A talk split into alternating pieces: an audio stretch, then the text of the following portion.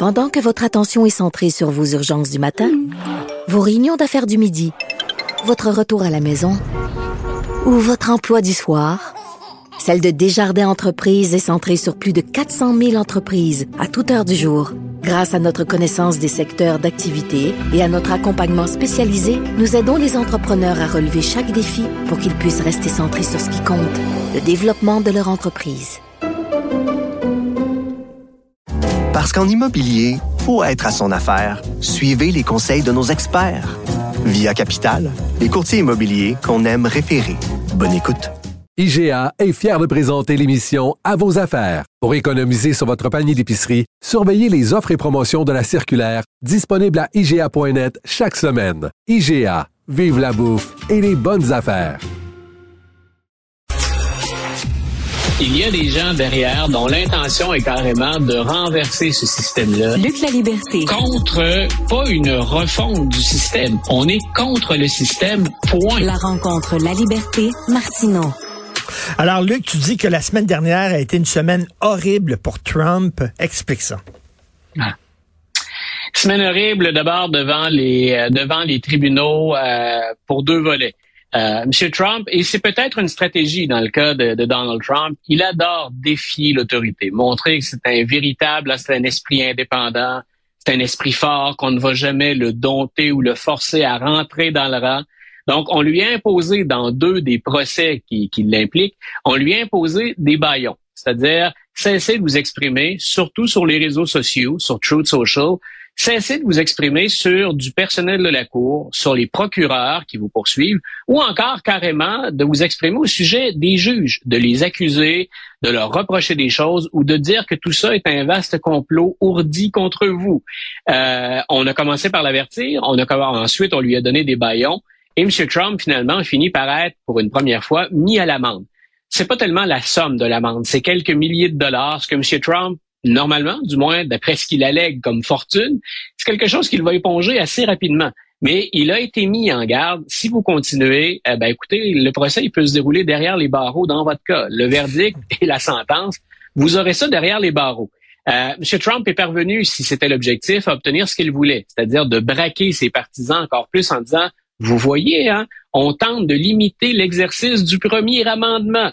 C'est pas ça du tout. La grande majorité des Américains, on leur aurait fermé la trappe bien avant ça. S'il n'avait pas été un ancien président, il y a fort à parier que M. Trump aurait été pénalisé euh, beaucoup hmm. plus rapidement. D'une certaine façon, il est un privilégié du système. Mais là où j'ai pris de bonnes notes et où j'ai euh, un intérêt encore plus grand pour la suite, c'est dans le procès qu'il l'implique en Georgie. L'idée, hein, c'était d'avoir tenté de renverser encore là les résultats, d'avoir favorisé euh, la nomination de faux électeurs, d'avoir exercé des pressions sur euh, les dirigeants de l'État pour lui trouver ces fameux 11 000 voix dont il avait besoin pour dépasser Joe Biden. Dans ce procès-là, il y avait 19 accusations, incluant celle de Donald Trump. Il y en a trois maintenant qui ont plaidé coupables. Ça veut dire que, ben écoute, c'est sérieux. Euh, dans les trois cas, on a jugé que ça valait la peine hmm. de plaider coupable. Et dans les deux derniers cas, ce sont deux avocats très proches de Donald Trump, dont Sidney Powell, qui écoute, c'était le, le, le, le, fer de lance hein, ah de sa, mission en Georgie. C'est elle qui avait dit euh, au moment du, du 6 janvier 2021, le libérons le Kraken. Donc, on parle pas de l'équipe de hockey de Seattle. Donc, le Kraken, dans ce cas-ci, c'était en cette bête qui allait frapper sur les États-Unis pour enfin qu'on reconnaisse la victoire de Donald Trump. Ben, Sidney Powell et un autre avocat ont dit on plaide coupable. Et ce qui a étonné beaucoup d'observateurs quand ils ont plaidé coupable, c'est que les peines sont risibles. Madame Powell va être en probation comme avocate pendant six ans, mais ne purgera aucune semaine derrière les barreaux. Même chose pour l'autre avocat qui s'en tire plutôt bien. Et on a rapidement appris pourquoi les sentences étaient réduites dans les deux cas. Et là, on parle plus de poids lourds, de gens qui ont été très actifs sur le terrain en Georgie. Ben, ils collaborent maintenant hmm. avec les autorités. Et s'il y a une hmm. mauvaise nouvelle pour Donald Trump, c'est bien celle-là. On devine que si on leur donne des peines risibles pour des choses qui sont graves, renverser le résultat d'une élection, c'est grave. C'est à moins bien sûr de ne plus tenir à la démocratie, c'est majeur. Donc, si je suis un avocat de Donald Trump et si je suis Donald Trump, euh, au, moment, au moment où on se parle, je suis inquiet. Je peux bien continuer à galvaniser les troupes, je peux bien leur demander de se soulever une autre fois. Mais... Le tribunal fait son travail dans ce cas-ci à tout, à tout le moins. Et dernière chose, ces avocats, mais ces avocats, s'ils collaborent avec euh, la justice, c'est-à-dire euh, ils vont euh, leur permettre de voir des documents, des courriels qu'ils ont échangés peut-être avec Trump, etc. Donc, oui, et c'est de confirmer que tout ça a été fait à la demande de Trump ou à la connaissance de Trump. C'est ce qui est le plus difficile à établir. Euh, Donald Trump, dans son cas, on, écoute, on a deux appels pour la Georgie. On verra comment on les interprète devant les tribunaux, mais on a deux appels dans lesquels il demande carrément qu'on lui trouve des votes. Donc, il s'est déjà peinturé un petit peu dans le coin tout seul. Maintenant, l'opération était beaucoup plus vaste que la seule demande à un secrétaire d'État en Georgie de lui trouver des votes. Euh, on a essayé de, de jouer avec des machines à voter, on a essayé de jouer avec des bulletins de vote, puis on a essayé de créer ce qu'on appelle des faux électeurs, ceux qui vont porter le vote de l'État à Washington pour dire la Georgie a voté pour Joe Biden. Dans ce cas-ci, on avait même un stratagème pour avoir de faux électeurs qui seraient allés dire c'est Donald Trump, le vainqueur en Georgie.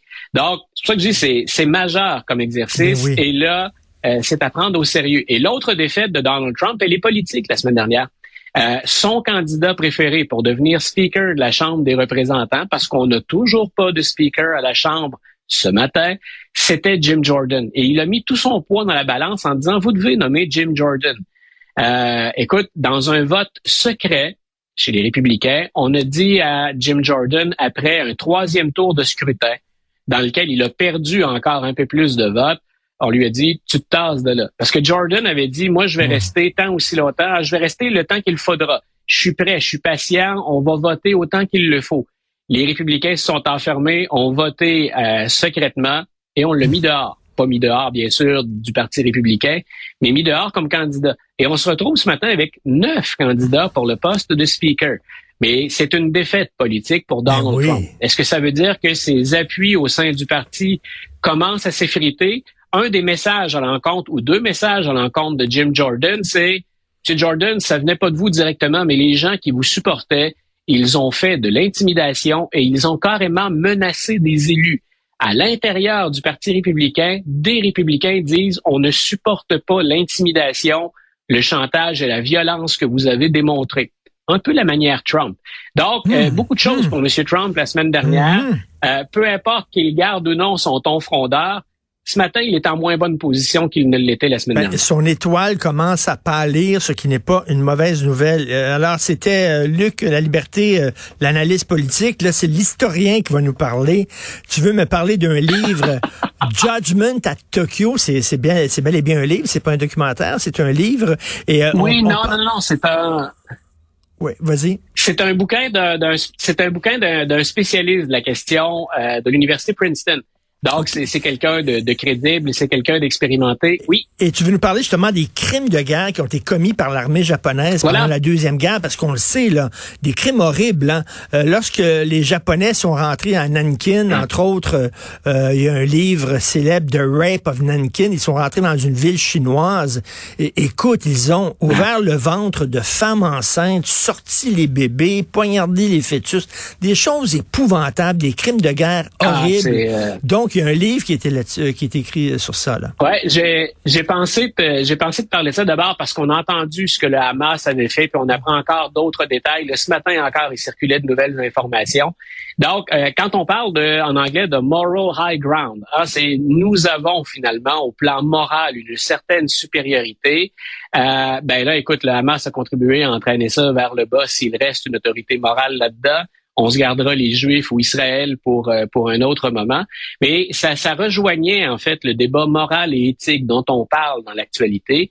Ça rejoint aussi des procès dont on a beaucoup plus parlé, c'est-à-dire ceux réservés aux nazis, pour lesquels mmh. il y a eu films, romans et beaucoup de recherches historiennes, de recherches documentaires on avait beaucoup moins parlé de ces mêmes procès qu'il y a eu pour crimes de guerre de l'autre côté. Et des crimes de guerre qui ont été euh, jugés par, oui, des Américains, mais des Philippins, des Chinois.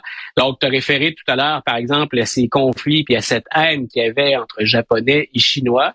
Et j'ai trouvé très intéressant le, point de vue qui est euh, adopté par l'auteur. C'est-à-dire de montrer, un, qu'il s'agissait de vrais procès mais qu'en même temps, plusieurs des acteurs se sont gardés une certaine marge de manœuvre.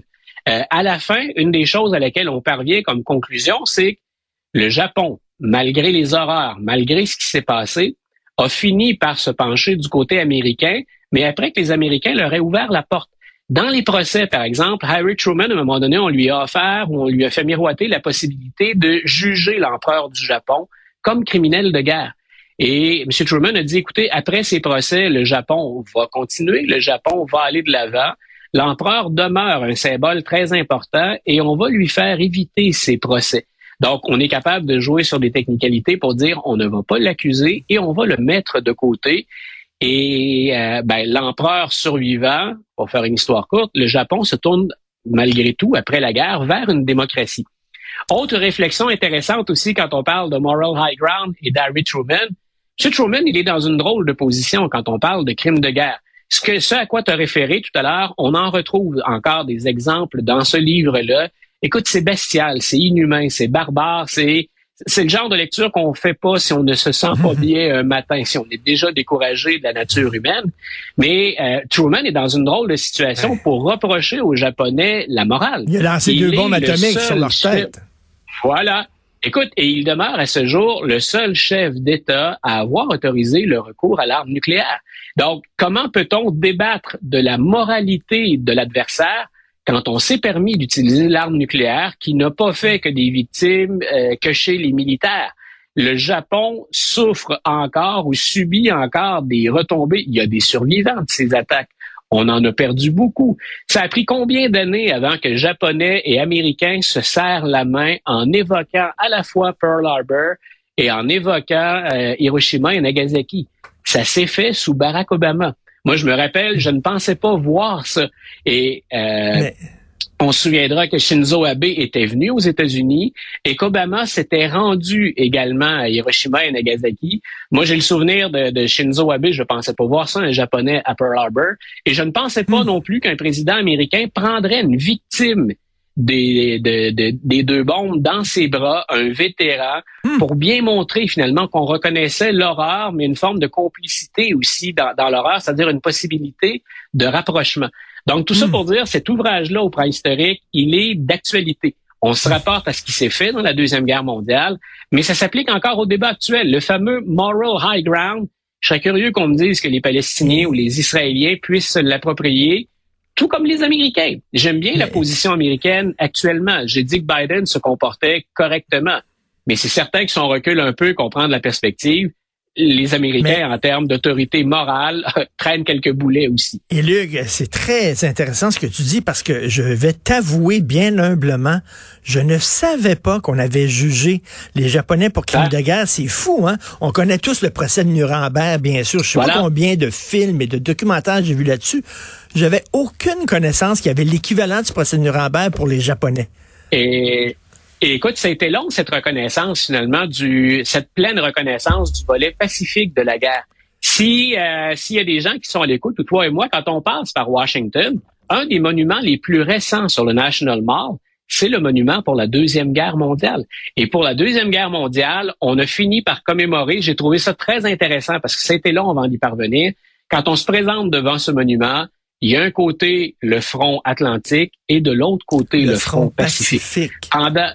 Voilà, pendant des années, hein, on a puis euh, j'avais adoré la série de Spielberg sur euh, la deuxième guerre mondiale, mais le volet atlantique. Ça a été long avant qu'on obtienne le, ben, Tout à fait. Ils ont, fait après ça War, War in the Pacific. Ça, ça, a pris énormément de temps avant qu'on fasse ça. Et c'était un peu le point aveugle euh, de, de, de la Deuxième Guerre mondiale. Écoute, Judgment à Tokyo, ben, je vais me procurer ce livre-là. Ça m'a fascinant. Merci beaucoup, Luc. Bonne journée. Un grand plaisir, Richard. Une bonne fin de journée.